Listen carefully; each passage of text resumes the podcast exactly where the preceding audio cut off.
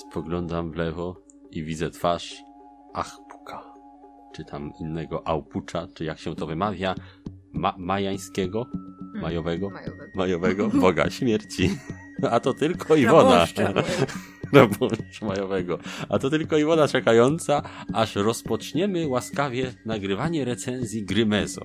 Tak, jest to trzeci, trzecie podejście i mam nadzieję, że ostatnie. Tak, jest tak fatalne, że w sumie nie ma sensu nagrywać kolejnego.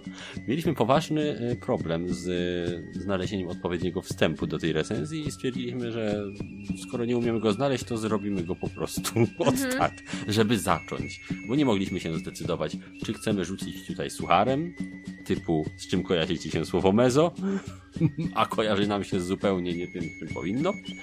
Czy może powinniśmy wam wymienić kilka ciekawych y, faktów z mitologii Majów. Między innymi tych y, wspaniałych y, jegomości zamieszkujących Sibalbę, czyli krainę zmarłych. A mamy tam między innymi pana Achalpucha, czyli tego, który tworzy ropień. Bardzo ciekawy gość, chciałbyś go spotkać? Nie, myślę, że już Myślę, że go spotkałaś już. Była też Ahalgana, czyli ta, która produkuje żółć. A może pan Pałka z Goleni, albo z czaszki, albo wytwórca rzeczy wstrętnych, albo sprawca cierpienia, a może władca krwi. W ogóle fajna kraina ta Sibalba. bardzo. Nie dziwię No. się, że wszyscy y, wojownicy Mezo, którzy do niej trafiają prędzej czy później z nimi uciekają, Uciekają. w jakiś Mhm. sposób. Też bym tam nie chciał zostać.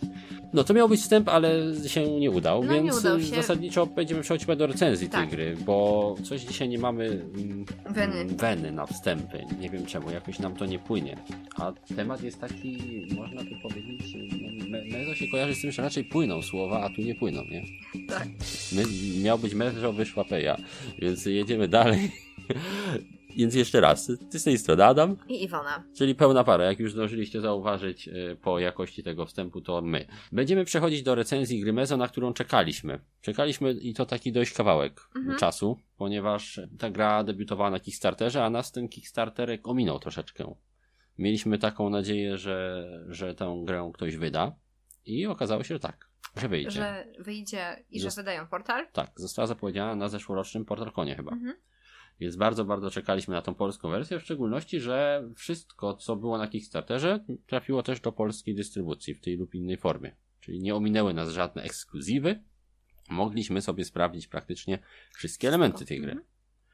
I właściwie czemu tak na nią czekaliśmy? Bo to, to przy tylu grach, e, które rokrocznie wychodzą, jeżeli już na jakąś czekamy, no to chyba coś w niej musi być. Więc No, co nas tak się. skusiło? Co ciebie E, skusiło, Iwona?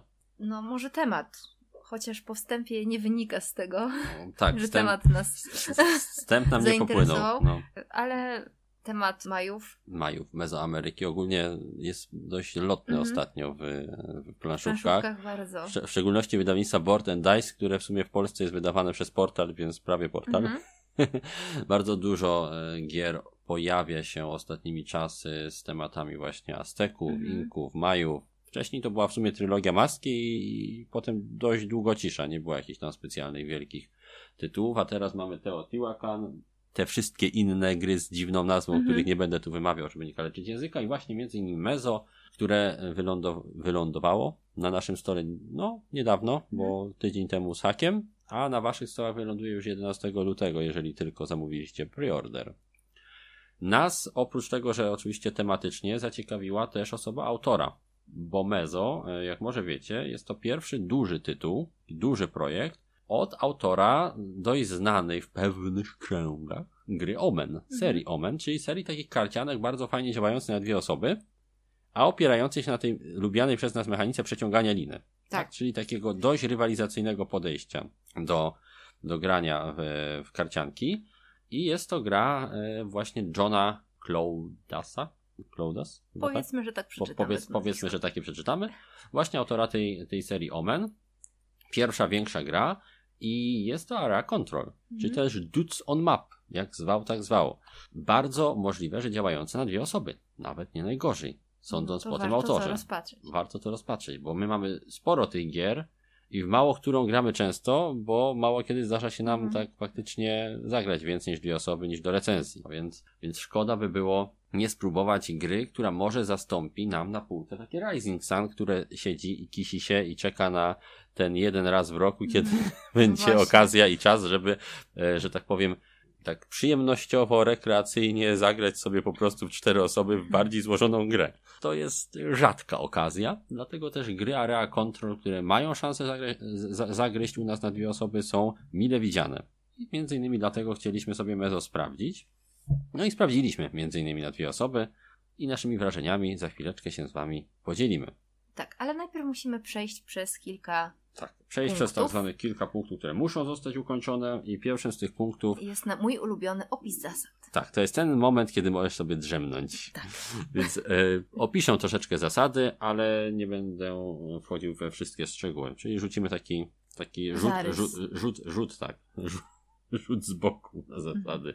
Zarys zasad. Czym jest meso? Jak już wiecie, jest grą ducy on mapie, czyli wyrzucamy sobie na planszę różnego rodzaju ludziki, tak jak w tych wszystkich Blood Rage'ach, Cykladach, Kemetach i innych, dość podobnie. Po prostu postacie rywalizują o mm, kontrolę terenów. Bo w gruncie rzeczy na tym te gry polegają. Ale tutaj jest kilka fajnych twistów, które sprawiają, że gra jako taka płynie nieco inaczej. Bo z jednej strony jest tutaj mniej niż w tamtych grach, a z drugiej strony nieco więcej. Jak to działa? Otóż mamy w tej grze plemiona. Każdy z graczy wciela się jedno z plemion. One nie są specjalnie opisane, dzielą się tutaj na kolorki. Oprócz plemion mamy również bogów, ponieważ wszyscy czcimy jakiegoś boga. Każdy z graczy wybiera sobie jednego z tych bogów i w zależności od tego, jakiego boga wybrał, dostanie specjalną talię kart. Te karty są asymetryczne w pewnym sensie, ponieważ wszystkie podzielone są na trzy zdolności na każdej karcie, ale te zdolności będą nieco inne w zależności od boga. Mimo, że dzielą się na pewne kategorie, to każdy z graczy będzie grał nieco inaczej. Oprócz tego dostaje też swoją kartę boga, która ma również specjalną zdolność i ona też będzie nieco wpływała na to, jak będziemy swoją rozgrywkę toczyć. No i gdy każdy gracz już otrzyma swojego boga, swoją specjalną talię, taką specjalną podkładkę plemienia, na której będzie oczywiście sobie te plemię troszeczkę rozwijał, ale nie za dużo, dostajemy też plastikowe figurki, czyli tych właśnie naszych dutsów, Mhm. których będziemy wysyłać na mapę. I mając już taki zestaw e, elementów, możemy praktycznie przystąpić do właściwej rozgrywki, która toczy się na mapie podzielonej na regiony. Ta mapa oprócz regionów, które będziemy podbijać, składa się z kilku takich obszarów kluczowych. Jest tam kalendarz Majów, czyli Solkin, e, na który składają się trzy epoki, bo gra będzie toczyła się przez trzy takie duże ery, można tak powiedzieć, a każda z er będzie, będzie składała się z kilku potyczek, które będziemy musieli rozstrzygnąć. No tutaj już na wstępie mogę wam zdradzić, że Mezo jest taką jakby jedną wielką, niekończącą się bitwą, w której jednak jednostki nie pozostają na planszy, a cały czas na tą planszę trafiają. I to jest dość ciekawy taki twist, o którym będziemy później szerzej opowiadać, mówiąc o tym, co się nam w Mezo podobało, a co nie. No i co jeszcze na tej planszy mamy, oprócz tego kalendarza? Mamy również właśnie pole tego nieśmiertelnego kalendarza, które sprawia, że dostajemy pewne bonusy w bitwie. Mamy taki kodeks, który też daje nam jakieś bonusy. Mamy Sibalby, o której wspominaliśmy, czyli krainę zmarłych, krainę. gdzie trafiają nasze e, poległe jednostki i mamy pole takiego mściwego czy też gniewnego boga, które daje pewne bonusy. Ogólnie rzecz biorąc, plansza jest dość klasyczna, więc nie ma tutaj co wchodzić w szczegóły, jak toczy się rozgrywka, bo to jest najważniejsze.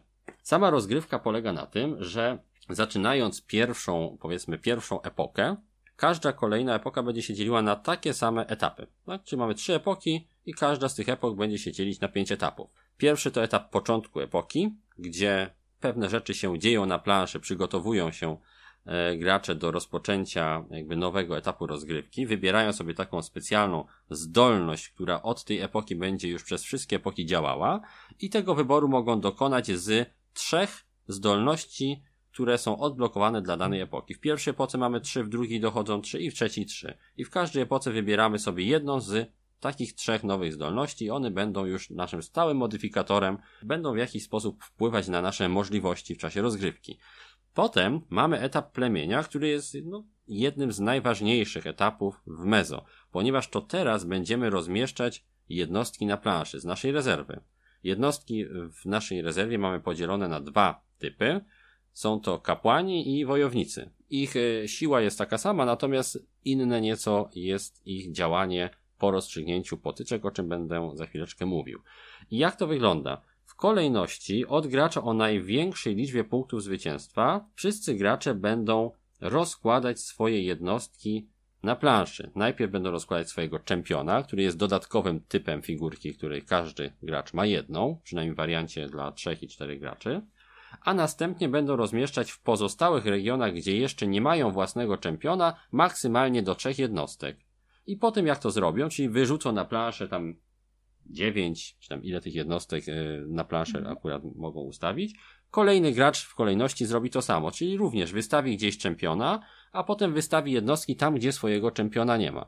I po kilku takich rundkach, czyli aż wszyscy gracze to zrobią, no na naszym oczom ukaże się plansza, na której w każdym regionie praktycznie jest jakiś czempion i jakieś jednostki graczy. Czyli tak przygotowana, powiedzmy, baza dla późniejszych konfliktów.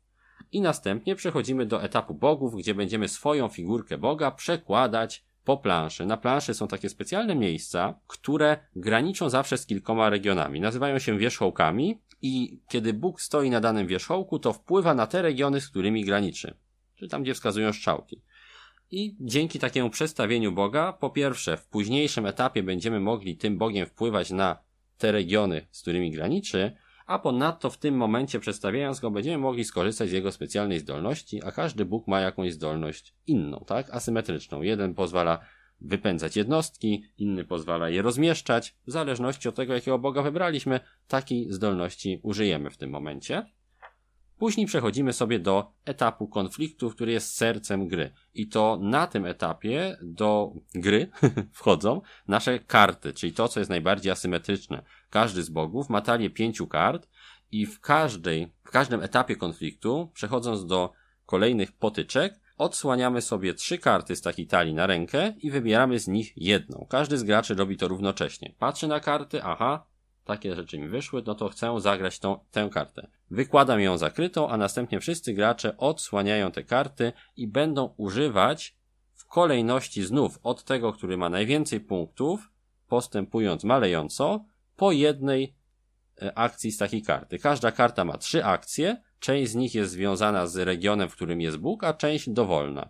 I gracze będą w turach rozgrywać. Ok, ja biorę te akcje, następny gracz to ja te, potem ja te i potem robimy drugą rundkę, czyli dwie akcje każdy rozegra jeśli chce, a na samym końcu jeszcze ewentualnie dodatkowo mogą gracze również rozegrać po jeszcze jednej akcji, jeśli ich stać na to, by tę dodatkową akcję opłacić. No i później, kiedy wszyscy porozgrywają sobie te akcje, a w wyniku tych akcji będą mogli przyzywać dodatkowe jednostki, bądź te jednostki z planszy zupełnie usuwać, będą mogli tworzyć glify, które chronią w jakiś sposób y, ich terytorium. Dodatkowo będą mogli również wzywać na pomoc takiego gniewnego boga, który dodaje też pewne bonusy. Będą mogli przekładać swoich bogów, których umieścili wcześniej na etapie bogu, a zatem znowu skorzystać z ich zdolności. Więc cały czas coś się w tej grze dzieje, tak? Coś się zmienia. Z każdym kolejnym rozstrzygnięciem akcji z karty jakoś sytuacja na planszy i w regionie, który opisujemy się zmienia. Ale w pewnym momencie no musi ta zmiana się zastopować, ponieważ nie rozstrzygamy już akcji, musimy przejść do tego rozstrzygnięcia konfliktu i wtedy już konflikt rozstrzyga się w sposób dość prosty, ponieważ rozstrzyga się go na zasadzie kto ma więcej siły.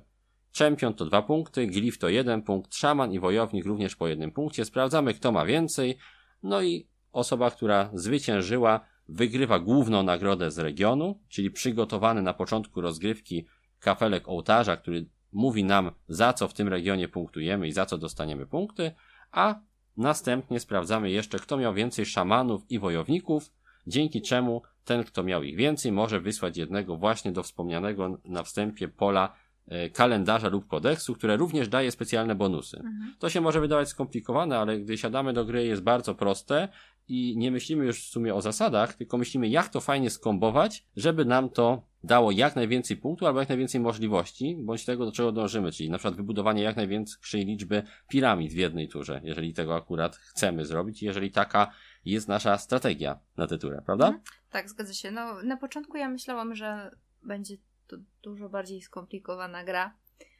Ale, ale, okazało się, że nie jest. Nie jest, nie jest. Jest, jest w niej sporo terminologii, ale ta terminologia jest prosta i jest też rozpisana na pomocy gracza, więc jakby w każdej chwili, jeżeli widzimy jakieś słowo, którego nie do końca znaczenie pamiętamy, możemy szybko spojrzeć, aha, to o to chodziło z tym rozmieszczaniem, więc Bardzo już wiem dobrze, o co że chodzi. jest, bo mi się to wszystko myliło tam. No tak, jest troszeczkę tutaj początku. takich różnych słów, które potrafią się e, pomylić, bo mamy Aha. przebudzenie, ale mamy też przywołanie, ale mamy też przywrócenie i te trzy Mhm. słowa mogą, mogą się tak, Ja no, no troszkę jest to, jest to mylące na początku, ale myślę, że w czasie jednej partii praktycznie wszystko się już tutaj e, ładnie klika w głowie i później już po prostu gramy, tak? Więc jest to w miarę, w miarę płynne. No i po zakończeniu takiego konfliktu przechodzimy do kolejnego konfliktu, ponieważ cała rozgrywka w Mezo to jest tak naprawdę rozstrzyganie tych kolejnych konfliktów o regiony, a kolejność, w jakiej te konflikty rozstrzygamy, jest losowa, Mhm. ponieważ tasujemy kafelki, które odpowiadają odpowiednim obszaru na planszy i po jednym odkrywamy, czyli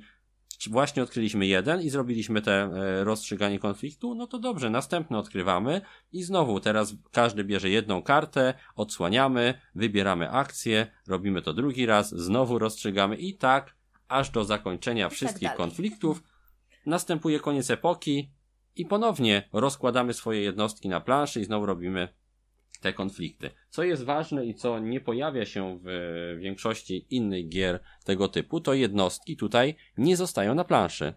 Tylko po za- zakończeniu danej epoki i po rozstrzygnięciu konfliktów, większość jednostek trafia z powrotem do naszych rezerw. Czyli nie ma tak, że jak ktoś się zabunkruje na planszy, to trzeba go na siłę usuwać, ponieważ on i tak będzie musiał z tej planszy zejść. Mhm. Jakieś tam pojedyncze jednostki zostaną na pewno w wyniku różnych działań, ale jednak każda runda to jest jakby takie świeże rozdanie, dzięki czemu w Mezo mamy też takie wrażenie, że trudno jest zostać bardzo mocno z tyłu, co będzie też jednym z plusów, o którym opowiemy.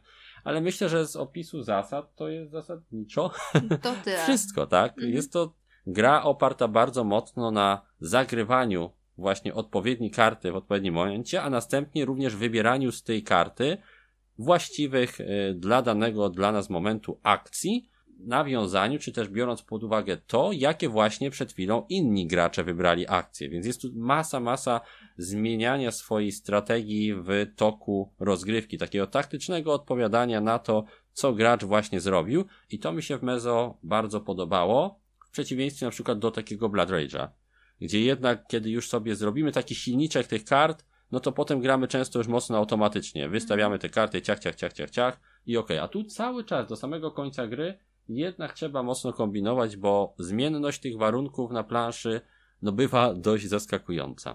No i to myślę, że tyle w kwestiach Opisu zasad. opisu zasad. Możemy powoli Temacik. przechodzić sobie do, tak, do tematu Temacik i do reszty pierwszy. naszych punktów. Mhm.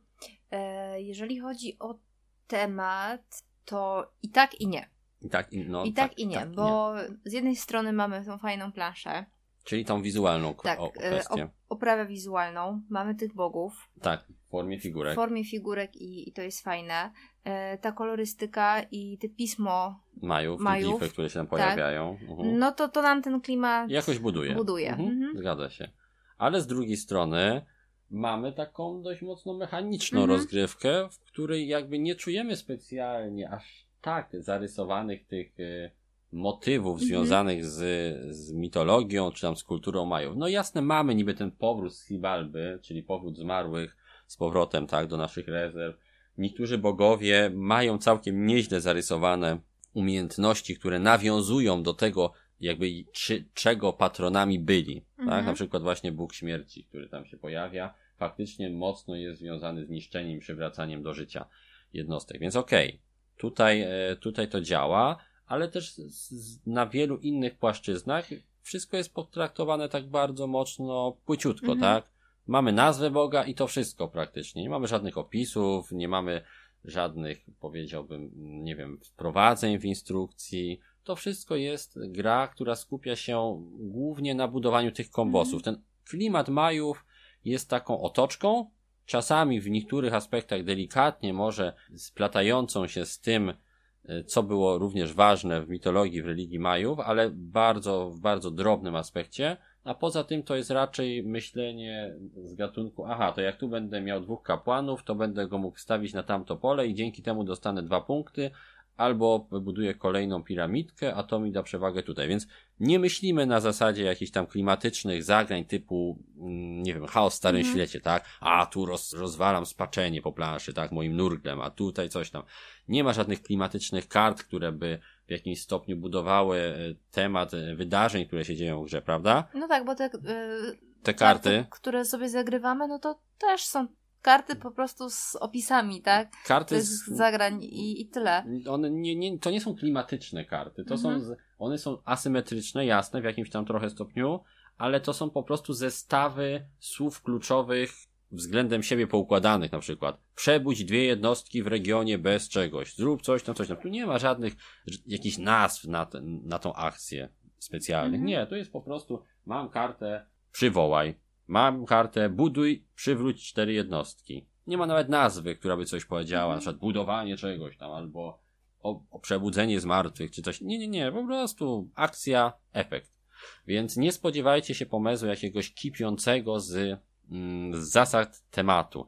Jeśli chodzi o to, jak on wygląda na planszy, to bardzo ładnie, kolorystycznie i graficznie się wiąże to, z tą e, tematyką Majów. Natomiast mechanicznie, tak na pół gwizdka bym powiedział, tak, troszkę przypudrować te zasady, żeby nie było zbyt sucho, żeby działało, tak, żeby było miło, żeby dało się jakoś je sensownie przedstawić i żeby nie były męczące, jeśli chodzi o ich obsługę, to tak, w tym y, kontekście temat się sprawdza, ale nie próbuję jakoś sięgać dalej w żaden sposób, więc to chyba tyle, jeśli, chodzi o, temat. o kwestię tematu, więc nas to, no może nie powiedzmy, że nas zawiodło w kwestii tematu, bo, bo jest to nadal przyjemna rozgrywka i to obcowanie z tym, jak ta gra wygląda jest fajne. Natomiast na pewno cieszylibyśmy się, gdyby jednak było troszeczkę bardziej to pogłębione w tym temacie mitologii Majów, który jednak jest ciekawy, fajny i, i, i nie jest aż tak e, prezentowany jak na przykład e, Aztekowie w, Mhm. w grach planszowych, czy ogólnie w pop i kulturze. Dobrze, no to co? To zostawiamy już temat, y, temat tematu. Przechodzimy Temat sobie dalej. zostawiamy i przechodzimy do interakcji. Czyli to, co w grach najważniejsze, czyli trzy klasyczne punkty interakcja, skalowanie, regrywalność, tak? Czyli jak ta gra faktycznie działa. Okej, to jak ty odebrałaś interakcję, Iwona? No to ta gra to jest czysta interakcja cały czas. Walczymy No. ze sobą, walczymy o wpływy. W sumie, w sumie tak, tam tu nie ma nic więcej, Mhm. tak? Można powiedzieć, nie żeby to był minus, tak? Bo Mhm. będziemy to wyjaśniać, ale nie ma tutaj takich dodatkowych elementów. Tak jak wspominałem przy zasadach, Mezo niektóre rzeczy robi bardziej, a innych nie robi wcale. Mhm.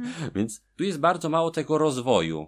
Nie wiem, czy zauważyłaś, Mhm. że my tutaj, jeśli chodzi o te nasze plemię, to tam, no tam trzy razy na grę położymy jeden znacznik na planszetce i to jest wszystko, jeśli idzie o rozwój plemienia, a przez całą grę praktycznie gramy tym samym zestawem od początku. Mhm. Czyli my jesteśmy jakby zbudowanym graczem, czy też rozwiniętym graczem od początku gry. Mamy swoją talię Boga, mamy swoją kartę Boga, mamy swoją figurkę Boga, mamy dokładnie taką samą liczbę jednostek na początku gry, jak i na jej końcu. I tym wszystkim będziemy grać przez całą grę, nie rozwijając się w żaden sposób.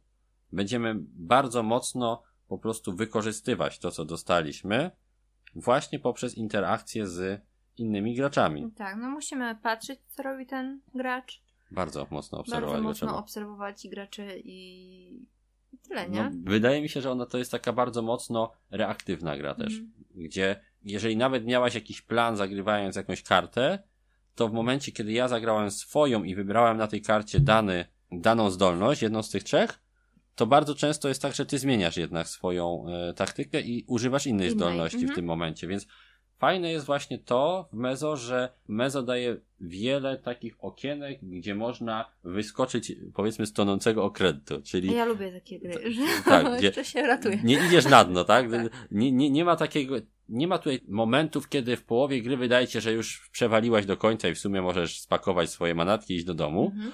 bo jeżeli nawet nie wygrasz e, o to, co jest główną nagrodą, to bardzo możliwe, że powalczysz o coś innego i ugrasz inne Mhm. elementy, tak? Czyli na przykład nie wygrałaś o ten ołtarz, o który toczy się bitwa główna, ale może wygrasz na największą ilość kapłanów i dzięki temu wybudujesz sobie na przykład e, jeden e, znowu, no, poziom świątyni, Mhm. czyli piramidki. Więc jest tutaj bardzo dużo takich elementów, gdzie można wskoczyć i coś ugrać. Fajne jest też to, że bez względu na to, kto jest obecny na mapie, to w konflikcie biorą udział wszyscy. Czyli jeżeli konflikt toczy się o obszar X, a ty tam nie masz swoich jednostek, to nie znaczy, że w czasie tego konfliktu nie możesz gdzieś tam już w innym obszarze budować sobie armii na późniejszy Mhm. konflikt, albo że nie możesz napsuć komuś krwi tutaj, gdzieś tam wrzucając mu coś do, do jego ogródka. Więc ta gra stoi interakcją i bardzo fajne jest to, że mimo takich jakby oderwanych fragmentów na mapie, czyli tutaj mamy ten kalendarz, tutaj mamy rywalizację faktycznie o obszary, tu mamy Sivalbę, to wszystko bardzo płynnie jest połączone. Takim zestawem dość, Mhm. pro, dość prostych zasad, czyli nie ma takiego wrażenia, że aha, a ten mechanizm to oni dokleili pod koniec, żeby to w ogóle miało jakiekolwiek ręce i nogi i widać, że on w sumie mógłby być wyrzucony. Mhm. No nie, wydaje mi Nie. się, że bez tych elementów dodatkowych ta gra byłaby po prostu bardzo taka płytka, a dzięki temu sprawia, że, że każdy konflikt to jest taka mała łamigłóweczka, którą trzeba rozgryźć, czy opłaca mi się tu iść?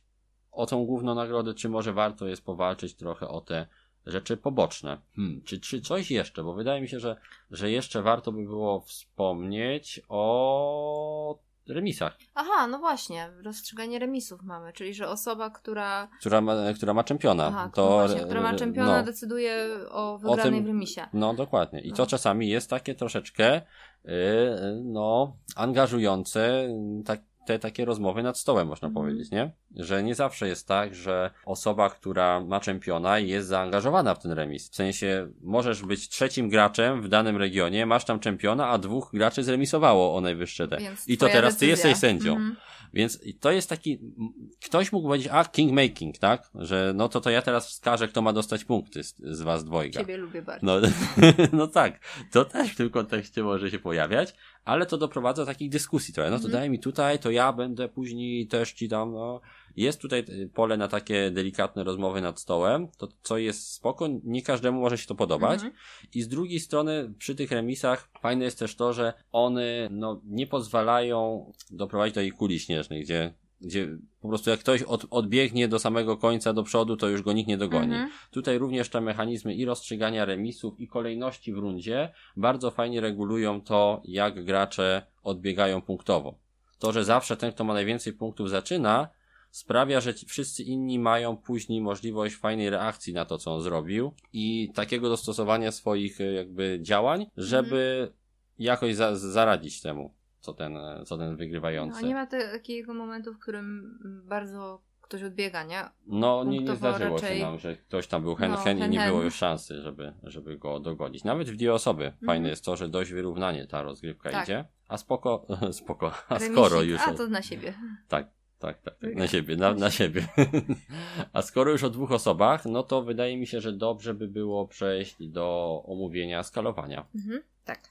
No to teraz Iwona, och, zacznijmy może od tego, że Mezo no, nie, nie, nie porwało nas na początku. Tak, y, chodzi głównie o to, że jak jest Dużo, dużo osób, osób, przy stole. czyli na przykład cztery, to ta rozgrywka się strasznie, strasznie dłuży. No, Jest tego bardzo wszystkiego. Dużo dużo. tego samego. Mhm. I to właściwie właśnie nie jest zasada roz... e, mechaniki gry, bo ta mechanika gry jest fajna, ale jak ją rozwałkujesz na tak długi okres, na tak długi czas, to ona traci ten impet. Mhm. Bo kiedy dwie osoby gramy, gdzie mamy dwie karty do rozstrzygnięcia na każdy konflikt, bo tylko dwóch graczy bierze udział w No tym to idzie konflikcie. to w miarę dynamicznie. Tak, w miarę dynamicznie jest dość takie mocno e, szachowe, tak? Aha, ty Mhm. zagrałeś to, to ja może z tej karty wezmę to, łatwiej jest to opanować. Ale kiedy przy stole mamy cztery osoby, liczba konfliktów się nie zmienia, bo zawsze ich będzie tyle samo, no to jak sobie to przemnożymy, to nam wychodzi ponad 100 tur na rozgrywkę i w każdej z tych tur praktycznie robimy podobne bardzo rzeczy. Czyli Mhm. gdzieś tam coś przestawiamy. Bardzo rozmywa to napięcie w mezu, gdzie, gdzie cała gra składa się praktycznie z tych potyczek, a jak już mówiłem, my się w tej grze niespecjalnie rozwijamy. Mhm. Więc jeżeli każdy z graczy ma ten swoje pięć kart i będzie je mielił przez całą rozgrywkę, no to już, już praktycznie po pierwszej epoce większość tych kart jest przemielona. I w drugiej robimy znowu to samo. I znowu to samo. Jasne, jakieś tam drobne zdolności nabywamy pomiędzy, rozwijając te swoje plemię, tak jak mówiłem, trzy zdolności na całą rozgrywkę. ale jednak będziemy przedstawiać tych samych bogów, będziemy rywalizować o te same bonusy z ołtarzy na cały czas. To samo będzie w kalendarzu. No i to potem jest tak, że daleko jeszcze, daleko jeszcze No do daleko, końca. daleko jeszcze, No.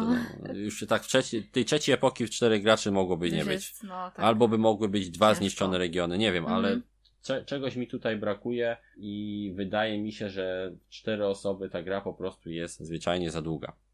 Za długa. Mhm. Ale to było nasze wrażenie czteroosobowe.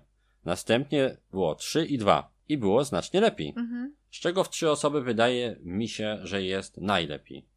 Bo z jednej strony jest więcej bogów na planszy, czyli są różne zdolności Mhm. tych bogów, więc będzie inaczej, tak? Każdy będzie trochę grał inaczej, więc więcej tych różnorodności, która się pojawia na tak, planszy. Ktoś trzeci może też decydować o tym remisie, nie? Tak, nie jest tak, że zawsze remisujący jest również zaangażowanym w konflikt. Właśnie ta trzecia osoba w remisie jest zawsze fajna, bo nie wiadomo, co się wydarzy. Jakby tutaj go przekonać, co tutaj zrobić, więc to jest spoko.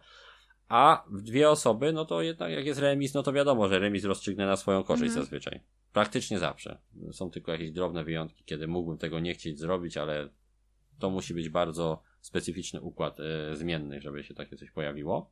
Więc trzy osoby właśnie najfajniejszy bilans powiedzmy między różnorodnością, a czasem Mhm. rozgrywki, nie? I tym, jakie, jakie jest napięcie między graczami, a z racji tego, że wspominaliśmy już, że nie ma w tej grze specjalnie kwestii kuli śnieżnej czy odbie odbiegającego gdzieś tam lidera, no to dzięki temu możemy w trzy osoby spokojnie zagrać, bo raczej nie zdarza się, że ktoś się umawia na jednego cały czas.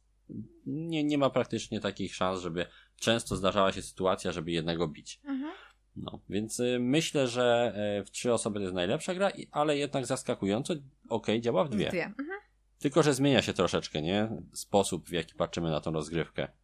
Kiedy mamy gracza, który ma tylko jednego boga e, naprzeciwko nas i wiemy, że on ma tylko pięć kart, no to za drugą, trzecią rozgrywką już znamy bardzo dobrze nawzajem swoje karty i mniej więcej wiemy, aha, zagrał to, no to, e, to ty już nie będzie miał, no to teraz jeżeli on tą zagrał i wybrał tą pierwszą zdolność, to ja mu odpowiem. Tak jest bardziej szachowo. Jest mniej Mhm. zmiennych, które mogą nam popsuć, więc trzeba jednak troszeczkę więcej pomyśleć, ale nadal nie ma takich sytuacji, gdzie w połowie gry możemy sobie złożyć grę, bo w sumie jesteśmy tak bardzo w tyle, że, Mhm. że nie jesteśmy w stanie się odkuć. Dzięki tej mechanice, o której wcześniej wspomniałem, czyli usuwania po każdej epoce wszystkich jednostek praktycznie z planszy i rozpoczynania i rozkładania ich na nowo później.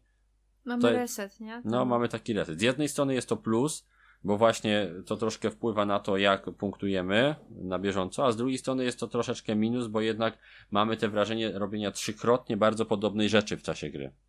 Co też negatywnie wpływa właśnie na tą długość później. Okej. No. To chyba w kwestii skalowania wydaje mi się, że, że powiedzieliśmy większość tego, co chcieliśmy powiedzieć. Mhm. O mezo możemy popłynąć dalej, do tak, kolejnego. czyli do regrywalności. Tak, do regrywalności.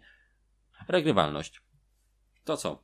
Co wpływa na tą regrywalność? Bo to jest znowu taka gra, gdzie jest kilka rzeczy, które wpływa, ale tak w praktyce to tylko część z nich faktycznie ma jakieś większe znaczenie No, dla mamy wybór, rozgrywki. wybór bogów i No. zdolności. Każdy z tych bogów ma inną zdolność. No, no, I no te tak. karty, nie? Też. y, Każdy ma pięć innych kart. Więc Mhm. i to jest ten główny motor, można powiedzieć, innych wrażeń z rozgrywki. Jeżeli ja gram tym konkretnym bogiem przeciwko tobie jako in, innemu bogowi, Mhm. E, czy bogu, no to wtedy e, faktycznie te wrażenie jest inne, gdybyśmy się zamienili i vice versa grali teraz, Mhm. nie? Więc y, zanim ogramy sobie tych czterech bogów z podstawki, no to w dwie osoby to chwileczkę potrwa, nie? Bo to cztery razy ja zagram tym, ty cztery razy tym, Mhm. trochę jest, ale poza tym ta reszta rzeczy, które mają wpływać na regrywalność jest już taka dużo bardziej, powiedziałbym, kontekstowa. Dużo mniej, dużo mniej widoczna Mhm. w czasie rozgrywki. Może jeszcze ten gnie, te kafelki gniewnego Boga, które są taką bonusową akcją, którą można czasami podjąć, jak się inaczej wylosują, to faktycznie wpływa to trochę na grę. Ale już na przykład układ ołtarzy na mapie nie wpływa specjalnie na grę, bo w większości przypadków nie ma też znaczenia to, jakie, e, jaki region e, z jakim graniczy. Ponieważ my się tu jednostkami nie przemieszczamy między regionami za bardzo, więc nie ma to większego znaczenia Mhm. dla rozgrywki. My zazwyczaj wkładamy ludziki na mapę, po prostu, spoza mapy w dowolne jej miejsce albo do konkretnego regionu, więc jakby wędrówki ludów nie mają Nie tu ma. większego No. znaczenia.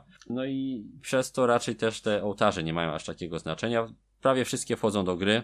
Więc też jest to prawie co rozgrywkę takie same. Yy, Kalendarz Majów i, i kodeks, czyli te specjalne bonusy dla zwycięzców, największej liczby kapłanów po bitwie oraz wojowników też są zawsze takie same, więc też nie ma to większego wpływu na regrywalność. Jedynie to, jakie właśnie decyzje podejmują gracze między sobą, troszkę te, jedno, te rozgrywki różnicuje. A to Mhm. jest podyktowane tym, jakiego boga mają.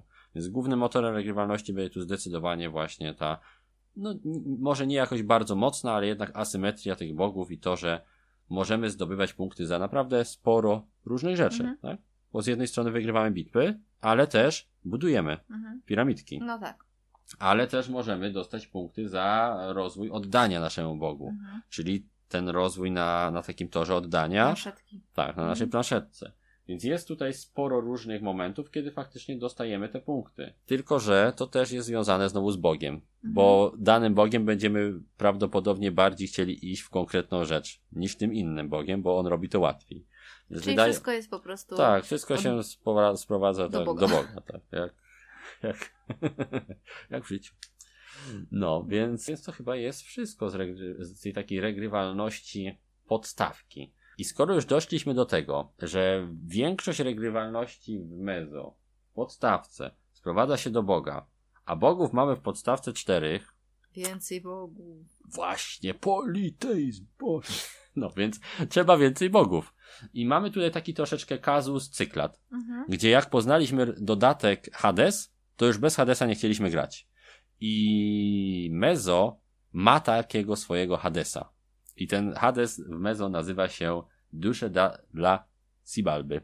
W sumie Czyli- zabawne też się łączy Dodatek, z, no. ze światem y, podziemnym. No tak. Mhm.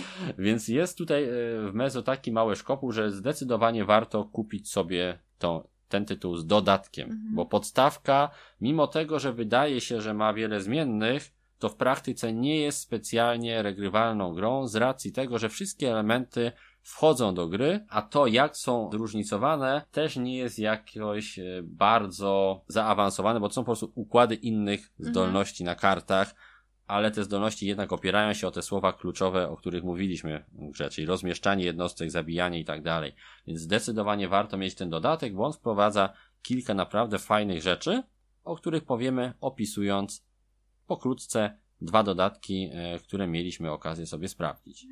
No, ale myślę, że, że, że jeżeli chodzi o regrywalność podstawki, to, to będzie z grubsza tyle. No myślę, że tak. No, dobrze. Wykonanie. Potem jeszcze w plusach, minusach będziemy o tym mówić. Mhm. Wykonanko, dobra. To może tak na wstępie coś. Tak, no to my tu oddzieliliśmy Uh-huh. sobie yy, to, na co miał wpływ Portal? polski wydawca, Mhm. tak, a na co nie miał wpływu. Dokładnie, bo Mezo jest grą e, wydaną po polsku, Mhm. ale nie jest grą portalu. Tak. Jest to gra wydana mm, na świecie przez chyba Colossal Games, bodajże tak się nazywa to wydawnictwo, z taką małpą.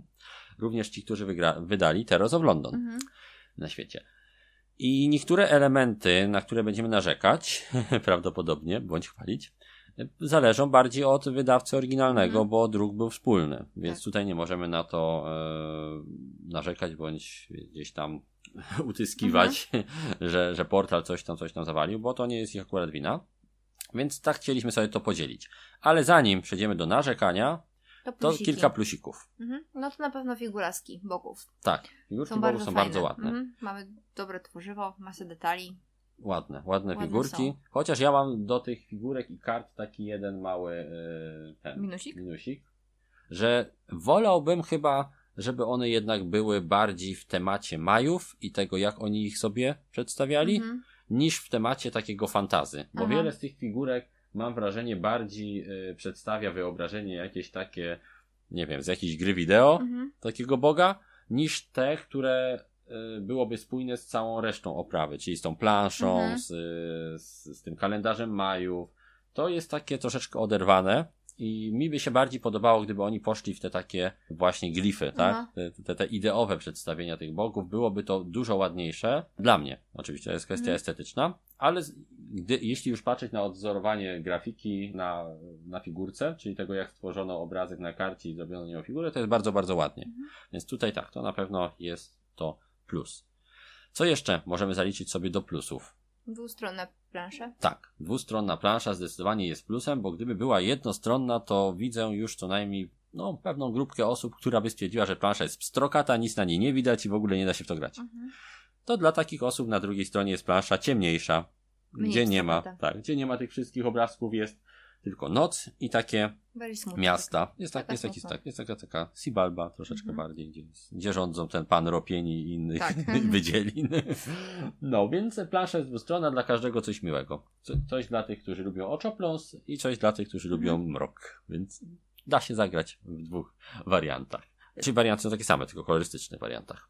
Czy coś jeszcze z plusów? Bo szczerze mówiąc, to za chwileczkę chyba będziemy się zbliżać do, do narzekania, bo Mhm. jednak y, no, jest sporo rzeczy, które mimo, że gra Mezo się nam raczej podoba, to w kwestii wykonania no nie do końca zagrały. No troszeczkę się na przykład pudełko nie domyka. Oho, to co, przechodzimy już do tego, No. tak? Mówisz? Dobra. No tak. No, przechodzimy. No to te, najpierw rzeczy, na które Porter raczej nie miał wpływu. Mhm. Czyli zacznijmy od tego, co mnie uderzyło niczym obuch, gdy otwarłem to pudełko. Mówię, co te pudełko tak wystaje? A, pewnie wypraski po prostu je wypychają. Tak czasami się zdarza, że trzeba wypchnąć żetony, potem wyrzucasz i się domyka. Więc otwieram pudełko. I co widzę? Plansza położona na wyprasce z plastiku, która sprawia, że nie da się domknąć Mhm. pudełka. Mówię, co jest grane? Przecież tutaj spokojnie byłoby miejsce na tą planszę. Czemu zrobili planszę składaną na 4, a nie na 6? Czemu zrobili taki wysoki insert na cztery figurki, który zajmuje pół pudełka? Przecież to nie ma sensu. Mhm. W szczególności, że w pudełku z dodatków zrobili tekturowy insert, więc jakoś nie zależało im aż tak na tych, na tych figurkach, żeby o nie zadbać. Przez to, że jest tam e, tak dziwaczny insert, wysypują się wszystkie figurki, więc tak czy siak trzeba je trzymać w woreczkach, Mhm. bo inaczej jak położysz sobie grę bokiem, tak, na, Mhm. na bocznym e, krawędzi, no to niestety wszystko wysypie się, bo jest około 2 cm przerwy między położoną na insercie planszą, a otworami na Mhm. elementy i żetony. Wszystko się tam roz Wala. po całym pudełku. Ten, kto projektował ten insert, powinien dostać co najmniej karnego tego boga jakiegoś. Jakiegoś boga. Jakiegoś takiego boga. Płodności. Mhm. Mezo. Zdecydowanie takiego dużego. Bardzo niefajny. Bardzo niefajny insert. Jeden z najgorszych, jakie widziałem w planszówkach retailowych. Prawie tak upierdliwy i zbyteczny jak w ten Super Fantasy Brawl. Mhm.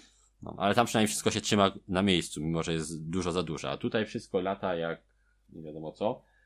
No, warto jest go wyrzucić po prostu. Poukładać to sobie jakoś, ewentualnie zapchać watą, nie wiem. My stwierdziliśmy, że położymy sobie na insercie planszetki plemion, na to woreczki strunowe i zapchaliśmy to folią, którą Mhm. zdjęliśmy z pudełka, żeby dawało opór jakiś, żeby się nam wszystko nie rozpadało. Więc jeżeli trzeba takie dziwactwa robić, to znaczy, że coś chyba jest nie tak. Coś jest nie tak. W szczególności tyle luftu, czyli w sensie powietrza jest w tym pudełku No.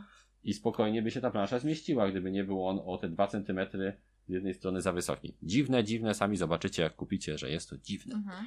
Ale to niestety nie wszystko.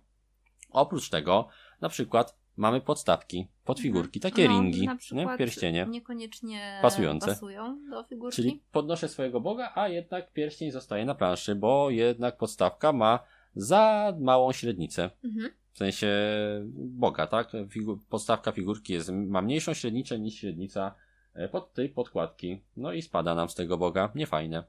Niefajne, niestety. E, oprócz tego, tak, e, taki bardzo denerwujący mnie ruch, który się już zdarza w którejś grze, dla wariantu dwuosobowego potrzeba dwóch czempionów. Czyli Mhm. bierzemy sobie czempiona tych pozostałych graczy, którzy akurat nie biorą roz- udziału w rozgrywce. Ale. No i ale, właśnie. Ale żeby sobie nimi grać i ich rozróżnić, trzeba położyć przecież tych czempionów, podobnie jak figurki bogów, na tych kolorowych podkładkach. Ale. Ale. W grze stwierdzono, że a zaoszczędzimy pewnie te miliony dolarów i zamiast dać komplet po dwie, dwie kolorowe podkładki we wszystkich kolorach, damy wam tylko dwie. Czyli Mhm. dwa z czterech kolorów jednostek graczy mogą być wykorzystane w dwie osoby. Czyli jak ja bym chciał zagrać sobie e, z Iwoną w, e, żółtą i czerwoną, tak, armią, dwie No osoby, to nie mogę. Zagramy zieloną I niebieską, bo dostaliśmy tylko takie podkładki Całe podwójne. zielone. Mi pasuje. Tak, zielone, niebieskie to są akurat fajne, ale no, no szkoda trochę, no przecież można było dać dwie dodatkowe plastikowe podkładki. Już widzę, jak to podniosłoby koszty gry pewnie o setki tysięcy dolarów. i, i da, można było dać wybór wszystkich kolorów Mhm. graczom, a nie tylko dwoma kolorami mogę zagrać dwie osoby.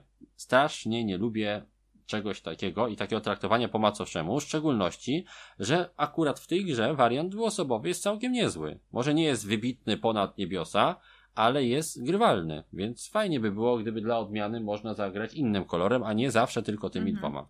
Niefajny ruch, niefajne oszczędzanie, w szczególności, że jakoś y, zbytecznie wydawali pieniądze na idiotyczną kompletnie wypraskę plastikową, No, tak? Więc no, gdzieś te koszty y, można było inaczej ulokować. Kolejny minusik, niestety, jeszcze troszeczkę ich tutaj jest, to glify, prawda? Mhm. Tak, no glify mogłyby być jakimiś kosteczkami. Czymkolwiek innym, bo są nieczytelne. No, to jest żeton, nie? To jest żeton, no, przekładasz go po planszy dość często, jest taki mały, mało czytelny.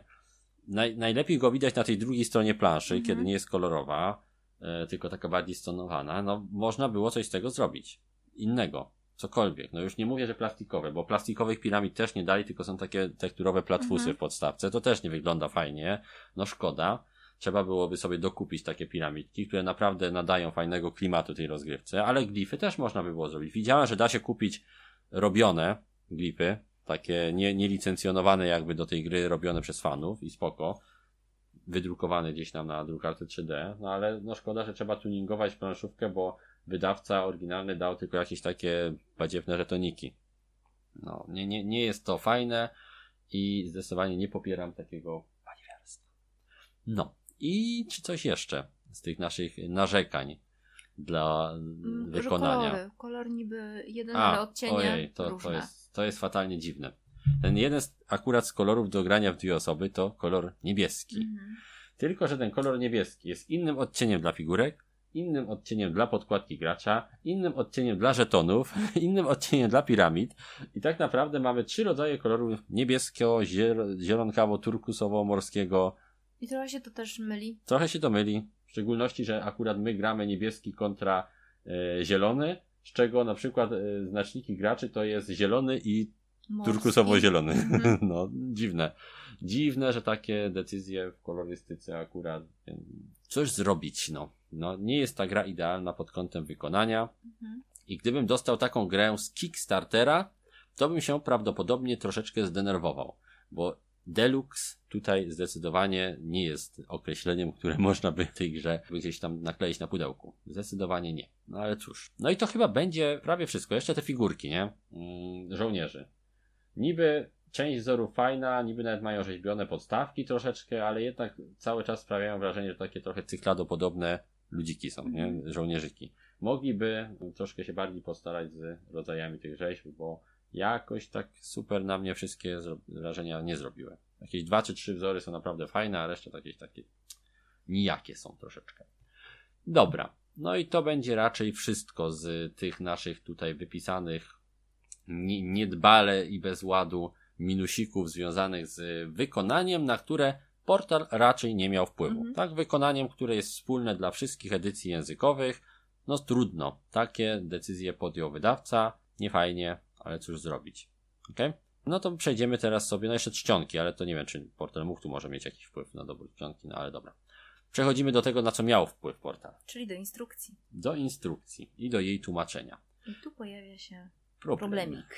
Chociaż nasze takie troszkę też ambiwalentne odczucie, bo widzimy, że była tu próba. Mhm. Była tu próba i to bardzo ważna próba e, zmiany układu treści w instrukcji. Instrukcja do mezo, angielska, jest napisana średnio i to jest najlepsze, co można o niej powiedzieć. Do tego ma e, bardzo dziwaczny układ treści, gdzie faktyczne zasady i rozgrywki są na końcu, gdzie przygotowanie rozgrywki jest później niż opis, e, co dane elementy znaczą w ogóle, no jest to porozrzucane. Mhm. Portal to dużo bardziej logicznie poukładał, ale układając, chyba niestety przez pomyłkę parę rzeczy zgubił, prawda? Mhm.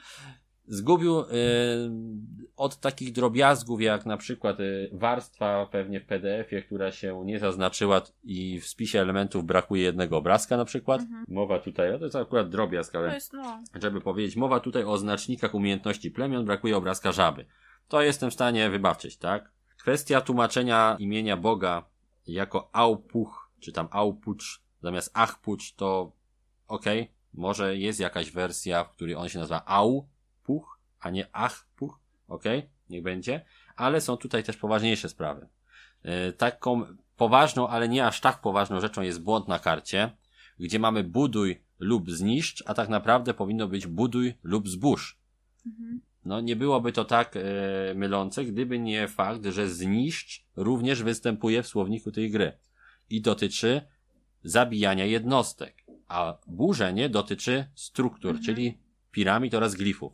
No, troszeczkę jest tutaj błąd w, w nazewnictwie, ale najważniejszym i najbardziej irytującym błędem dla nas w tej instrukcji, pomijając kwestie językowe, o których później, jest to, że został prawdopodobnie. Możliwe, że w komentarzu, jak nam wydawnictwo odpowie, że, że, że to jest zmiana podyktowana przez autora, to naprostujemy to. Mhm. Natomiast prawdopodobnie w toku zmiany układu instrukcji uciekł im jeden z etapów zmian w setupie wariantu dwuosobowego. Mhm.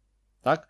tak? Jest tam dość ważna zmiana, gdzie w instrukcji angielskiej jest wskazane, że na planszy należy ustawić również dwie neutralne piramidy. Mhm co znacząco wpływa na rozwój tych później piramid na planszy już przez, przy rozgrywce dwuosobowej. Troszeczkę je akceleruje, jest szybciej, nie? A w rozgrywce dwuosobowej tego zdania w ogóle nie ma. Czyli przygotowanie dla dwóch graczy w, rozgry w rozgrywce dwuosobowej angielskiej składa się z czterech podpunktów, a w rozgrywce polskiej z trzech. Całkowicie wypadł ten element instrukcji i no zastanawiam się, czy to aby na pewno tak powinno być. Jeżeli ktoś nam potwierdzi, z wydawnictwa to dodamy odpowiedni opis, mhm. że, że faktycznie to jest nowa wersja wariantu przemyślana przez autora na przykład i on jednak stwierdził, że tak ma być.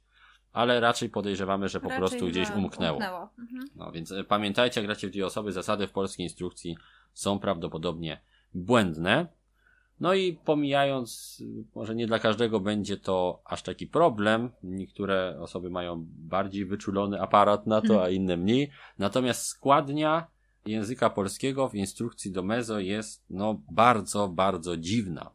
Miejscami wręcz kuriozalna i odczytywanie niektórych zasad po polsku, kiedy wie się, jak one brzmiały po mhm. angielsku, jest, y, no, ach, kto wpadł na to, żeby to tak przetłumaczyć sobie człowiek gdzieś tam w głowie y, myśli, kiedy to, gdyby przetłumaczyć to literalnie, brzmiałoby dużo czytelniej, dużo łatwiej, i bez jakichś takich dziwacznych fikołków mhm. składniowych, gdzie stosowanie szyku przestawnego, jakichś nawiasów. Troszeczkę przekombinowane momentami no, to tłumaczenie. Utrudnia mhm. i tak już średnio napisaną instrukcję i sprawia, że Mezo jest taką grą, gdzie jak czytałem instrukcję, bo pierwsze to mieliśmy tą grę wytłumaczoną, więc nie musieliśmy czytać. I to, o, fajna gra, prosta. Ale potem, jak mi, po jakimś czasie na polskim egzemplarzu mieliśmy zagrać i mieliśmy sobie przypomnieć te, e, te zasady, to to była jedna z tych gier, kiedy po lekturze instrukcji miałem ochotę wziąć to, spakować i puścić gdzieś tam daleko świat, bo mi się odechciewało grać, jak czytałem instrukcję napisaną w taki sposób. Mhm. Więc, no, wydaje mi się, że takie mam wrażenie, że osoba, która tłumaczyła tę instrukcję, lepiej zna angielski niż język polski. W tym Mogło sensie. tak być. I to, to jest, to, to, to, takie miałem wrażenie czytając, czytając zasady Mezo. I to robi troszeczkę źle, krzywdę tej grze, bo, bo ta gra jest dużo prostsza niż wydawałoby się z opisu i sposobów formowania zdań w zasadach. No ale to tyle. To są takie narzekania niedoszłego polonisty. Bardzo proszę nie brać ich aż tak na poważnie, ale warto sobie instrukcję Mezo przeczytać zarówno polską, jak i angielską, żeby zobaczyć faktycznie te dość ciekawe decyzje w kwestii tłumaczenia. Mhm. A poza tym nie mam jakichś większych zastrzeżeń. zastrzeżeń no, no, cóż zrobić? Może czcionkę można było zmienić na bardziej czytelną na planszetkach graczy przy opisach zdolności plemion, bo jest ona w takim świetle powiedzmy żarowym, tak? Czyli y, niesłonecznym. Jest nieczytelna. No, jest nieczytelna. Zlewa się z takim pomarańczowo-złotym tłem. No i to tyle w sumie. Tyle w sumie, jeśli chodzi o wykonanie. Teraz jeszcze kilka zdań o dodatkach, które mieliśmy okazję sprawdzić i będziemy przechodzić do naszych plusów więcej i minusów bogów. i podsumowań. O więcej tak, więcej bogów. bogów. Tak. To jest to, czego tej grze brakuje, mhm. między innymi. Ale nie wszystko, bo są też inne rzeczy, które w tych dodatkach się pojawiają. Mhm.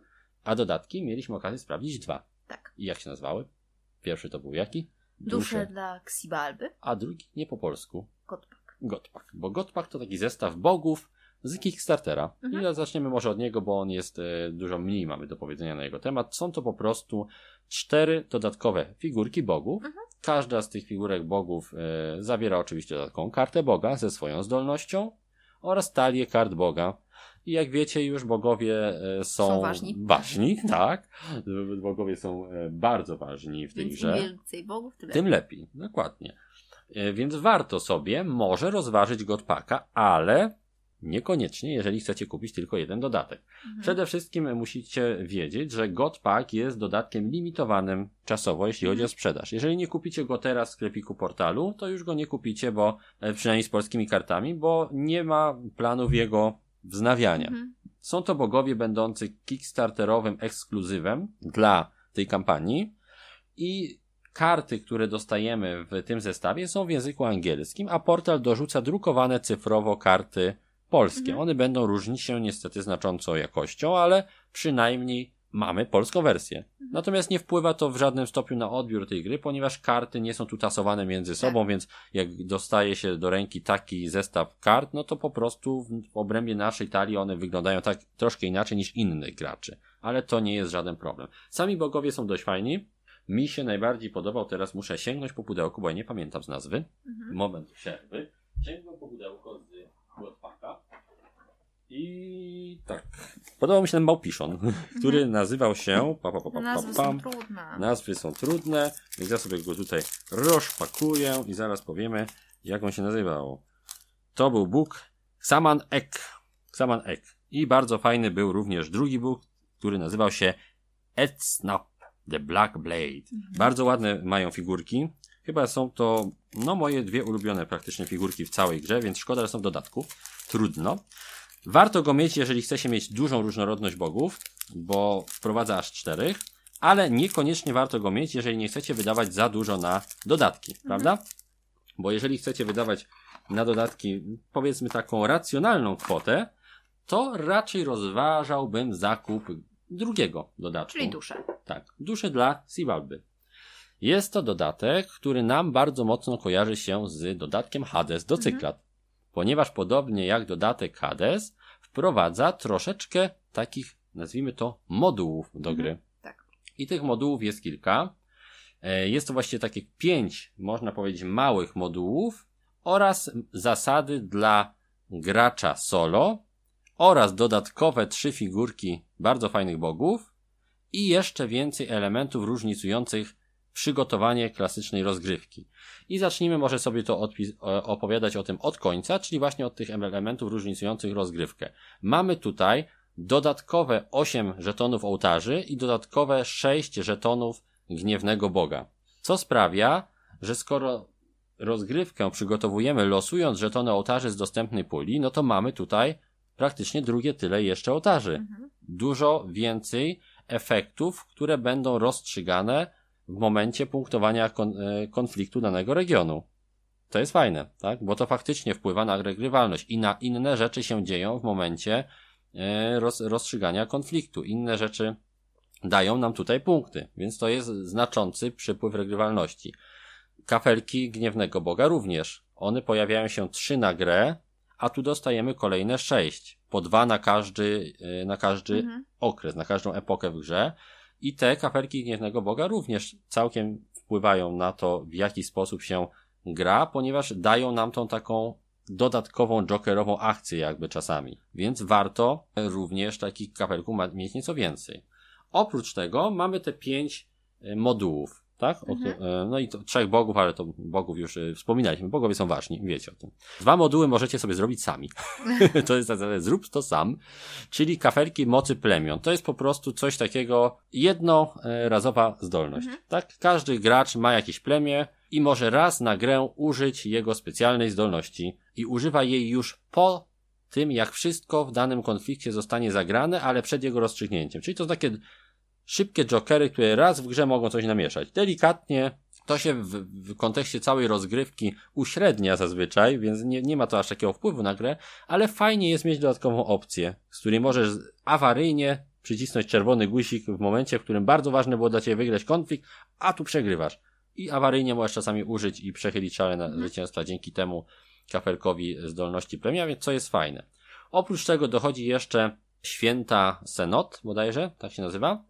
I jest to taki specjalny kafelek, który sprawia, że jeżeli wygramy w danej mm, prowincji, czy w sensie w danym regionie o ołtarz bitwę, czyli o ten region, to dostajemy jeszcze 3 punkty oddania. To jest taki bonusik, który można w sumie zastosować w dowolnej rozgrywce, nie mając w ogóle tego dodatku, używając jakiegokolwiek innego znacznika, można z tych zasad skorzystać. Wa najważniejsze dwa, mm, wydaje mi się, moduły to są przepowiednie i rytuały.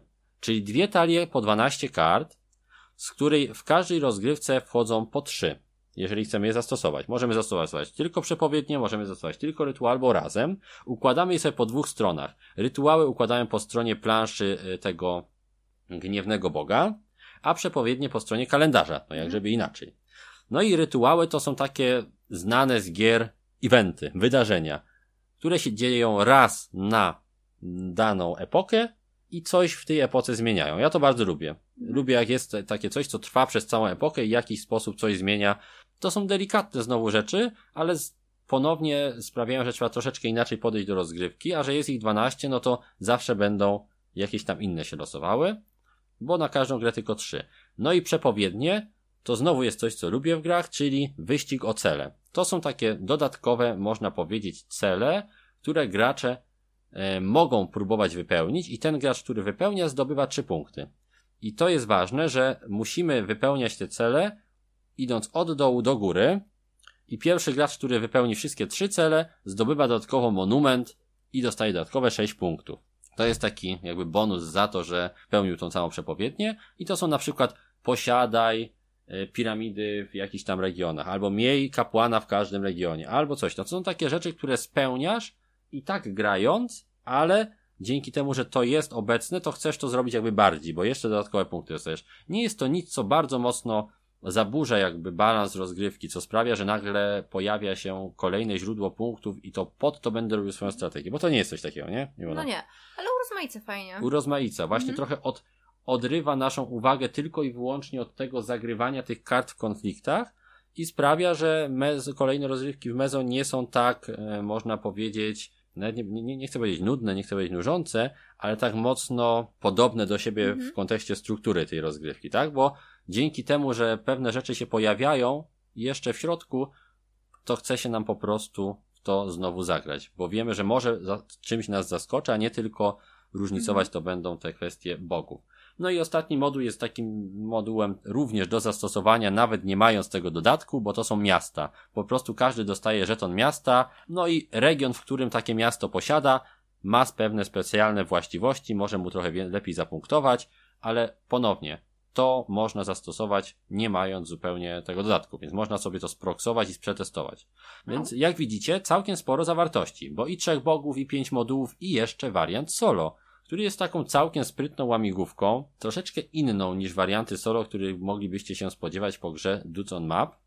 My jako gracze, powiedzmy dwuosobowi, i jako gracze mocno również konsolowi w różnych e, aspektach, nie jesteśmy fanami e, gier solo, tak? Nie siadamy i nie gramy praktycznie w ogóle w gry solo, ale trzeba przyznać, że jest ten wariant bardzo kompetentny w tym, co robi i daje możliwość pobawienia się różnymi zdolnościami bogów, trochę przetestowania sobie, zaznajomienia się z tymi zdolnościami bogów, a przy okazji nie jest też jakoś super łatwy. Jest to taka całkiem fajna łamigłówka, która wprowadza tak zwanych, jak oni się nazywają, nie złych bogów, tylko nie gniewnych, tylko jeszcze gorszych. Nie pamiętam teraz nazwy po polsku, jak to się nazywało w polskiej wersji tego dodatku. Vengeful, czyli rządny zemsty, mm. myśliwy, o, myśliwych bogów powadza, dokładnie tak. Więc jest ten wariant na pewno wart sprawdzenia, jeżeli lubicie sprawdzać sobie po prostu rozgrywkę solo, jak ktoś wziął grę i wcisnął w nią zupełnie inne mhm. zasady. Bo zazwyczaj z wariantami solo tak jest, że tak naprawdę grasz elementami gry, ale grasz zupełnie inną grę. I to, to, to jest ten przynajmniej raz, żeby sobie to zobaczyć, ale dla wariantu solo bym tego dodatku nie kupował, no bo ja go po prostu nie potrzebuję. Na szczęście, mimo tego, że w instrukcji wariant solo zawiera, e, zabiera praktycznie całą instrukcję tego dodatku, a warianty moduły to jest ostatnia strona, to jednak wcale nie jest tak, że on jest lwią częścią tego dodatku. Mhm. Ten dodatek faktycznie wprowadza masę rzeczy, które y, przydają się głównie do rozgrywek dwu, trzy, cztery osobowych i jest zdecydowanie wart zakupu jako taki. No i to tyle jeśli idzie o dodatkach. Możecie sobie też dokupić piramidki, co serdecznie polecamy. W Polsce ich raczej dostać trudno, ale na przykład bywają w zagranicznych sklepach, na przykład we francuskim Filbercie. I one faktycznie wpływają na to, jak się odbiera tą grę wizualnie na planszy. Nie jest ona taka płaska wtedy. Bo te no, żetony. są fajne. No, No. no, bo te żetony tak średnio pasują do, do tych figurek Mhm. plastikowych. Tak trochę się kłócą z całością. Okej. A jeszcze jest jeden dodatek, o którym nie powiedzieliśmy wcale. Bo jest zbędny. Czyli piąty gracz. Aha, no. Hmm. Piątego gracza wam nie polecamy. Mimo, że nie graliśmy, może. Czwartego niekoniecznie. No właśnie, do tego zdążam. Może i ten bóg jest fajny, ale granie w mezo w pięć osób jest dla mnie niewyobrażalne. Chyba bym umarł z nudów. Naprawdę. Ta gra byłaby tak długa i robiłbym ciągle to samo, e, że nie, zdecydowanie nie. Ja już cztery osoby do mezo raczej nie siądę, cztery osoby to wolę już e, na przykład do Rising Suna, jakbym Mhm. nagle mógł to, to tak, ale cztery osoby do mezo, tu się za mało ciekawych rzeczy dzieje, żeby, żeby czekać po prostu na te kolejne trzy epoki. Okej, przechodzimy do plusów, minusów i będziemy naszą recenzję Mezo kończyć. Kończyć. Mhm. I tak jest już dość długo. Mam nadzieję, że to się nagrywa. Chyba Nie się nie nagrywa. sprawdź. Uch, nagrywa się. I godzinka, się czyli nagrało, klasycznie. to już... To już po ptokach. To już po To ptokach. drugi raz nie nagrywam. Odsyłamy to. Okej, no to nic. Plusiki, minusiki. Zaczyna Iwona no to od plusa. plusik, wyrównana rywalizacja. Oho. Mamy tutaj wet za wet. Lider no nie ucieka za bardzo z punktami. Nie ma szans, żeby uciekł no, za bardzo. Tak. Mhm. Też mi I- się i to jest strasznie podoba. No. Bo zda zdarzają się takie gry, gdzie Mhm. jak cię ubiją w jakimś No. regionie, to powrót na mapę jest bardzo Tak, trudny. zawsze można się tutaj jakoś odkopać, No, dostosować do bieżącej sytuacji i to jest fajne, ja to lubię. ja też. Ja Mhm. też wolę takie gry, które nie sprawiają, że po godzinie czuję, że właśnie e, w sumie no to przegrałem już, Mhm. nie? No. E, no. Więc bardzo, bardzo fajnie, że jest tu sporo mechanizmów, które tą rywalizację wyrównują. Mhm. Kolejna rzecz.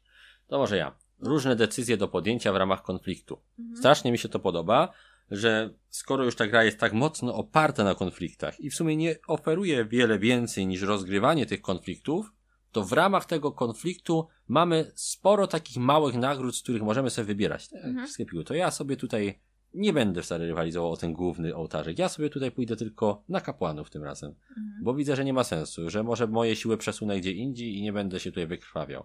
I to jest fajne, że decyzje, mimo że y, rozkładamy ludziki w jednej fazie, tak, czyli w tej fazie plemion bodajże, tak, gdzieś tam dystrybuujemy ich na planszę, to jednak możemy potem sporo jeszcze pokombinować i zmienić dzięki właśnie tym kartom i sposobie ich rozstrzygania, czyli po jednej akcji. Wyłożyłem kartę, ale decyduję dopiero po tym, gdy zobaczę, co przeciwnik Mhm. zrobił. Hmm? Dobrze, to może teraz ty jakiś plusik. Okej, no to fajny jest wariant na dwie osoby. Tak, tak. tak. Bardzo nam się dobrze grało w dwie osoby. Myślę, że jeszcze sobie chwilkę pogramy. No, myślę, że tak. Mhm. No, Także jest- tu plusik. No, jest to, jest to plus. Z racji Y- tego, że najczęściej gramy jednak w dwie osoby, no to Podoba nam się podoba to. nam się. Ale weźcie pod uwagę, tutaj disclaimer, nam się podoba również wariant cyklat w dwie osoby. Mhm. Więc może my jesteśmy jacyś dziwni. Ale nam się akurat to e, podobało. Jest e, ten wariant znacznie bardziej wyrównany od tego w Mhm. cykladach i jak na gry tego typu działa całkiem nieźle. Nie wiem, czy bym e, rzucił się na tą grę razem z dodatkiem i kupił ją tylko do grania w dwie osoby, bo myślę, że do grania w dwie osoby dysponując ograniczonym czasem są lepsze gry niż Mezo, ale jako takie dudes on map, które macie z kim pograć więcej, ale też czasami chcecie zagrać w dwie, jest jedną z lepszych e, w tym gatunku, jeśli chodzi o skalowanko. Dobrze, mi się też podoba, powiem to, co ty chciałeś powiedzieć chyba, to jak wygląda mechanika kart bogów i moment e, tego wyboru akcji. Troszeczkę już o tym powiedziałem wcześniej, Mhm. ale chciałem to jako osobny plus wyszczególnić, że to, e, że decydujemy o tym, jaką akcję z tej karty rozegramy, dopiero po tym, jak inni gracze też rozegrają, że nie, nie podejmujemy pełnej decyzji od razu, jest bardzo fajne też.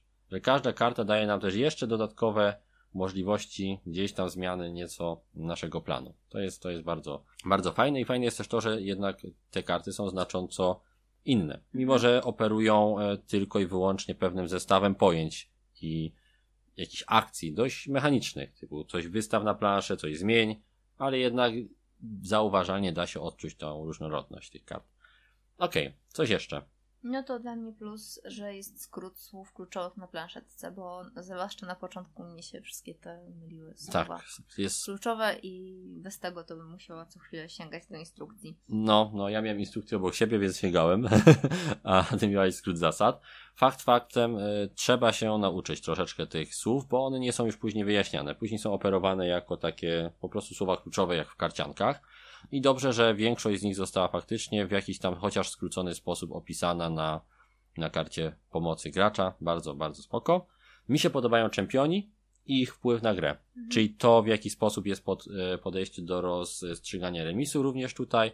To, że czempiona nie można wyrzucić z regionu całkowicie, że ma on również wpływ na siłę Mhm. tego e, naszego, naszego wojska, ale z drugiej strony nie mniej ważne są nasze jednostki, które tam dajemy, bo to dzięki tym jednostkom zdobędziemy bonusy w kalendarzu i w kodeksie, czyli jakieś różne dodatkowe rzeczy, które pozwalają nam troszeczkę inaczej tą naszą rozgrywką posterować. Więc fajnie jest, fajnie jest to, że są trzy rodzaje jednostek i każda ma jakąś swoją Mhm. e, funkcję. Dobrze. Czy coś jeszcze tutaj mamy w naszych e, plusikach, o czym nie powiedzieliśmy? Dwustronna plansza i ładne figurki bogów. Czyli wizualne aspekty Tak. połączyłeś ładnie w jedno. Bardzo dobrze, bardzo dobrze. Do końca, do brzegu. tak, dwustronna plansza jest na pewno e, plusem, bo dla części osób na pewno ta zapaćkana kolorowa będzie nieczytelna. Nam się podoba, ale wiem, że ta ciemniejsza jest takim ukłonem w, styl, w stronę graczy, który bardziej od jakichś e, estetycznych wrażeń cenią sobie czytelność i, i szybkość rozgrywki, a tamta zdecydowanie premiuje tam tę Mhm. tę tę tę tę opcję.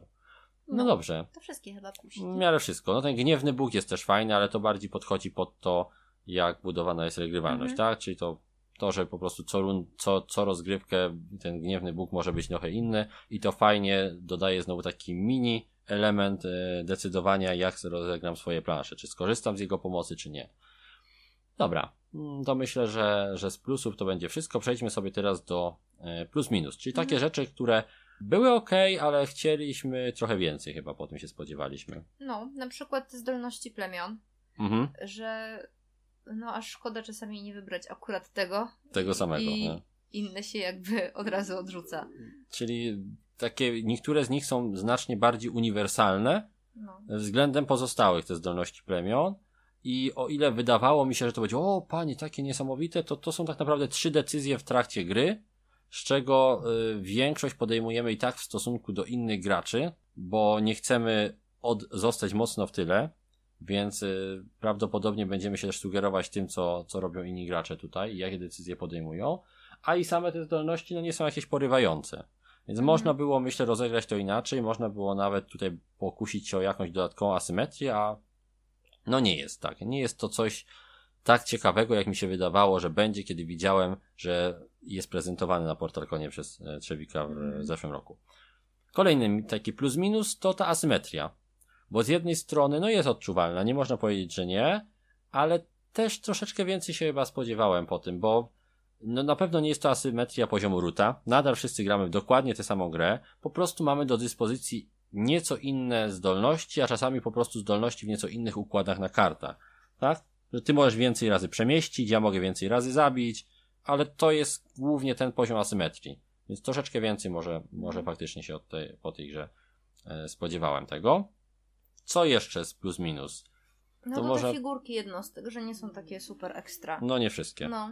Garść wzoru fajna, w szczególności kapłani, ale wojownicy w większości wyglądają tak, Mhm. tak se, tak, tak mało ciekawie. Można było trochę bardziej się pobawić tymi motywami zwierząt, które są przypisane do plemion. Jeszcze ten e, iguany bodajże, czy jaszczurki, wygląda spoko, bo ma takiego właśnie chyba krokodyla na głowie, ale pozostałe można było, myślę, ciekawiej je e, połączyć z tymi motywami właśnie plemion. Szkoda, Mhm. trochę niezrealizowany ten potencjał.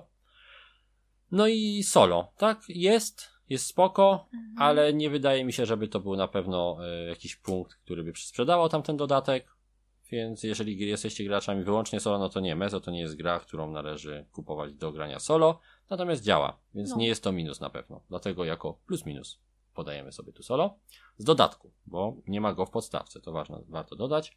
No i teraz na sam koniec garść minusów, które nie Mhm. pozwalają nam e, myśleć o Mezo jako o grze jakiejś bardzo wybitnej, prawda? Okej. No to mamy tylko czterech bogów w podstawce. Mm. E, a wiadomo, bogowie są ważni, więc Tak, no. tutaj Wiemy im, im więcej bogów, tym większa regrywalność. No, a No, tutaj no a tu mamy czterech. tylko czterech. No to jest Mhm. taki smuteczek troszeczkę. Bo, no, No bo trzeba w sumie kupić dodatek, tak? No. Jeżeli, będzie, jeżeli planujecie z Mezo spędzić trochę więcej czasu, to bardzo szybko będziecie chcieć zdobyć nowych bogów. i ja bym od razu brał duszę Darcy Balby po prostu. Mhm. I jako pakiet. Ja nie traktowałbym nawet tego jako rozłącznej części z podstawką, bo, bo ci, ci cztery bogowie to po prostu jest za mało. I tyle. Kolejna rzecz, która mnie troszkę zaskoczyła, e, to skalowanie. No, że powyżej trzech osób, no to zaczyna być nudno. No, no, i no, bardzo. Czekamy tylko aż się skończy, bo jest tego za dużo. No, w trzeciej epoce po prostu już nie ma co robić, No, nie? No, wykładamy te dokładnie. karty i robimy dokładnie te same konflikty, które robiliśmy Mhm. przez całą grę. Bo tam się naprawdę nic nie zmienia. Na tej planszy, no, no aż tak, tak bogacie tu gestykuluję, że prawie zrzuciłem mikrofon. Na tej planszy nie zmienia się praktycznie nic, No. nie? To nie jest tak, że przez całą grę budujemy to, co się na planszy dzieje, ponieważ te jednostki spadają z Mhm. planszy.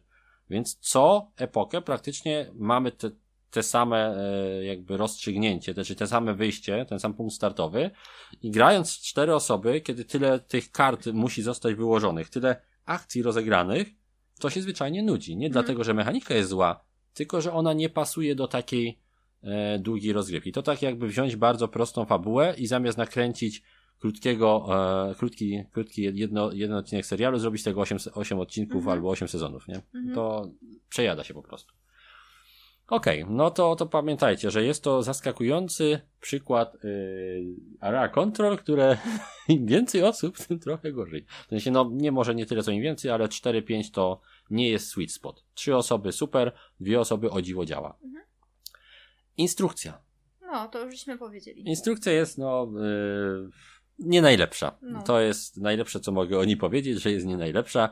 I ten błąd, który pojawia się w opisie wariantu dla nas tak ważnego dwuosobowego, no, Jest znaczący. jest znaczący, więc warto, warto sobie ściągnąć również angielskie Mhm. zasady, żeby e, sobie je porównać. No, minusik za żetony glifów. Fajnie byłoby, gdyby to były kosteczki. Cokolwiek bardziej czytelnego, nie? No. Bo, bo po prostu się zlewają z planszą, a są dość istotne. Czasami Mhm. ktoś nie zauważy, ty masz tam glif, a o, niespodzianka, ja No. mam tam glifa, nie? No i że w ogóle nazwa budowanie glifów. Nie wiem, kto na to wpadł. To powinny być stelle, a nie glify. Przez glif to jest, to jest sposób nazywania y, języka Maju, tak? Te ideogramy, które tam są, nie? No to, to, to są glify. Glifów się nie da budować. Można stelle zbudować z glifami na nich, więc czemu to nie nazwała stelle, jest tylko budowanie glify? alfabetu. Budujemy glifów. No, Może, się- może ryjemy te glify no, gdzieś tam. to. I to są jakieś takie zaklęcia obronne, nie wiem. Ale ja się czepiam wszystkiego, więc to tak. W każdym razie chodziło o jakość tych żetonów. Mhm. To był tylko dodatek ode mnie. Kolejny minusik. No to te piramidki, nie? Że fajnie jak są plastikowe, No, w a w podstawce. podstawce ich nie ma. No, no, wygląda to tak biednie trochę. Tu mamy plastik, fajne żetony figu- bogów, tu, znaczy fajne figurki bogów, fajne figurki jednostek całkiem, a piramidy to takie bieda platfusy. Mhm. Nie wygląda to fajnie. No już można było zrobić, nie wiem, podwój, y, tą grubą tekturę. Przynajmniej tą wysoką taką. Nie wiem, jakiś ten y, czarny rdzeń albo kolorowy. Jak już nie chcieliście plastiku, nie? A jednak zrobiono tylko te zwykłe platfusiki. Wygląda to brzydko, nie jest specjalnie czytelne, bo też te kolory, jak mówiliśmy, są takie mało, ma, ma, mało kontrastowe, Mhm. przez co trzeba dość mocno zaglądać przy słabym oświetleniu, kto tam ma tą piramidę tak naprawdę. Więc no nie, nie jest to fajne, więc to ten minusik jeszcze jest. I to są wszystkie minusy, które sobie wynotowaliśmy w czasie naszych rozgrywek w Mezo i będziemy mm, dawać Ocena. ocenę tej grze. Ocenimy ten, ten tytuł jako podstawkę i jako grę e, z dodatkiem. Mhm. Hmm? Dobrze, to myślę, że jako podstawka ile byś tej grze dała? No tak się dam. No, myślę, że tak. Mhm. To jest dobra gra, którą się przyjemnie gra, która jednak y, w ramach możliwości, które daje w pudełku, raczej nie zapewni na zbyt długo bardzo różnorodnych wrażeń. Mhm. Te wrażenia i ten sposób rozrywki jest bardzo fajny, ale on wymaga paliwa. On wymaga bogów, on wymaga krwi. Czyli dodatek. Tak, dokładnie tak. Więcej bogów. No i z, Zdecydowanie. z dodatkiem 8 z minusikiem. No, takie 8 z minusikiem bym dał. No, bo z dodatkami faktycznie chce się tych bogów e, mielić, są różne bariery, w tym mówię o dodatku dusze dla Sibalby. Bo ten Godpack to tam tyle o ile, jak bardzo chcecie to kupcie, ale wtedy już jakby dla mnie cena Mezo zaczyna być niewspółmierna do rozgrywki, bo Mhm. się robi bardzo drogo, a rozgrywka sama w sobie jest jednak dość prosta, tak jak mówiliśmy, więc nie wydaje mi się, żebym aż tak bardzo chciał w to wtedy inwestować. Dla mnie to faktycznie będzie wtedy takie 8 z minusikiem. To jest solidna gra, której główne minusy e, wynikają raczej z tego, że jest za długa, bądź za mało różnorodna e, w swojej podstawie. Ale na pewno wprowadza nieco świeżego powietrza do gatunku Ducon Map. Bardzo fajnie e, jakby radzi sobie z kwestią wyrównania partii i tego zain- budowania zainteresowania przez całą partię. Chyba, że grasz cztery osoby, to wtedy wszyscy i tak już klapucieją pod koniec. I podoba mi się to, w jaki sposób jest tutaj e, rozstrzygnięte podejście do tych konfliktów i zagrywania tych kart. Czyli te karty bogów, gdzie wybieramy w czasie faktycznie konfliktu, decydując jakby w momencie już, e, gdy sytuacja figurek jest zastana na planszy, a my jeszcze próbujemy ugrać z tego jak najwięcej dla siebie. Masa emocji, masa fajnych zagrań i o dziwo niewiele takich negatywnych odczuć, bo z takich grach Ducon Mag bardzo często jest tak, no nie, no wjechałeś mi tu i koniec, koniec, zaorany jestem, znowu muszę wychodzić, mu- muszę szukać sojusznika, a tu tak nie ma. Tutaj cały czas ze sobą walczymy, cały czas ktoś komuś kogoś gdzieś tam wykańcza, więc nie sposób się denerwować jakby mocno przy tej grze, co też jest fajne. Bo mamy tą świadomość, że odkujemy się w jakiś sposób i może pójdziemy w inną stronę. No, To co? Ogólnie. Kończymy. Tak, podobało Ci się Mezo ogólnie? ogólnie tak. Mi też się ogólnie podobało. No, więc ogólnie Mezo, dobra gra, polecamy siedem. sprawdzić. Tak na 7. Żaden mesjasz, absolutnie planszówek, natomiast bardzo ciekawe mechanizmy, które jednak działają o dziwo w nieco mniejszym gronie niż moglibyście się spodziewać po tym gatunku. Dokładnie. No, to No. tyle od pełnej pary. Do usłyszenia. Do usłyszenia. Trzymajcie pa, się. Pa.